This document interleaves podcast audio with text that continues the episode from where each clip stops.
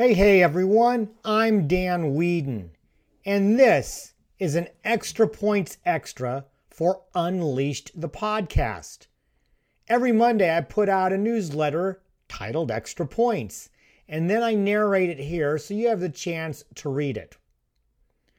You can subscribe to Unleash the Podcast wherever you get your podcasts. We're on Apple Podcasts, Google Podcasts, Spotify, Stitcher, Amazon Music, and Pandora Podcasts.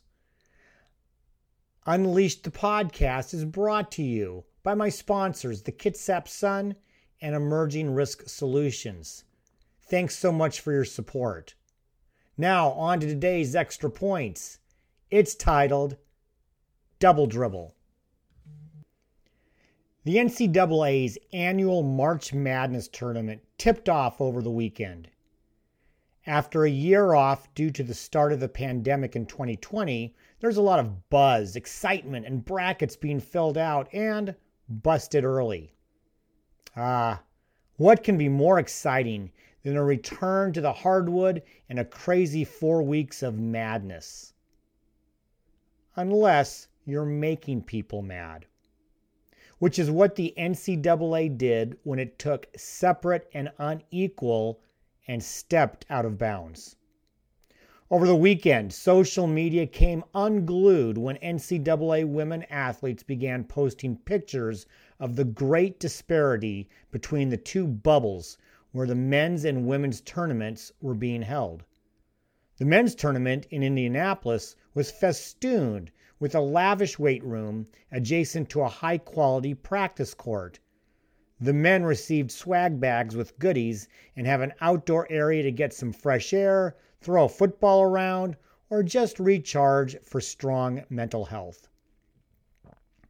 The women? In San Antonio, the weight room was one rack of dumbbells, appropriate in this regard for the people in charge of outfitting it. My personal exercise room has more equipment. When told by the NCAA that the problem was space, one player showed the capacious area behind the lonely rack that was not being used. The swag bags looked like something a young guest would receive at a child's birthday party.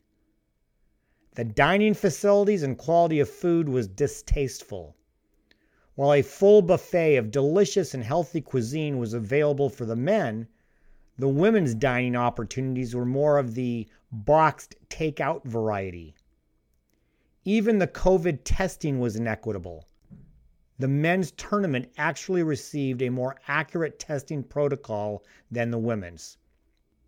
Here's the deal while the NCAA leadership is falling all over itself trying to stand back up after an epic and colossal fail, the real issues being raised by women's coaches both female and male, and players is that this isn't anything new.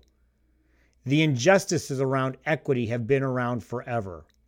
Had social media not existed, this embarrassment would have never been seen. The only reason the NCAA has hastened to try and remedy the situation is because they've been excoriated in the press and social media. So while we are all looking from the outside and correctly calling out this blunder, we'd also better be checking our own bubbles. As a husband of a woman, a father of two women, and grandfather to two young women, I'm sensitive to the unfairness that they have had to overcome. It starts in schools and moves into professional and work life. It's easy to talk a good game when the spotlight isn't shining on us. It's better to show through actions and behaviors that our companies and organizations are committed to creating equity and fairness when it comes to women in business and life. In the end, the women athletes were never asking for anything better. They simply wanted the same facilities, dining hall, outdoor space, swag bag, and respect. They worked just as hard and put in the same hours and sacrifices. In the same way, professional and working women often must work harder, spend more hours, and sacrifice even more than their male counterparts. They also want the same opportunities, wages, and respect. In my book, that should be a layup. I'm Dan Weedin, and this has been another Extra Points Extra for Unleash the Podcast. This one for March 22nd, 2021. It was titled Double Dribble. Please subscribe to our podcast wherever you get them. Consider becoming a patron member at unleashedthepodcast.com. And above all, keep listening. We appreciate it. For right now, be safe, be healthy, be well, and above all, be unleashed.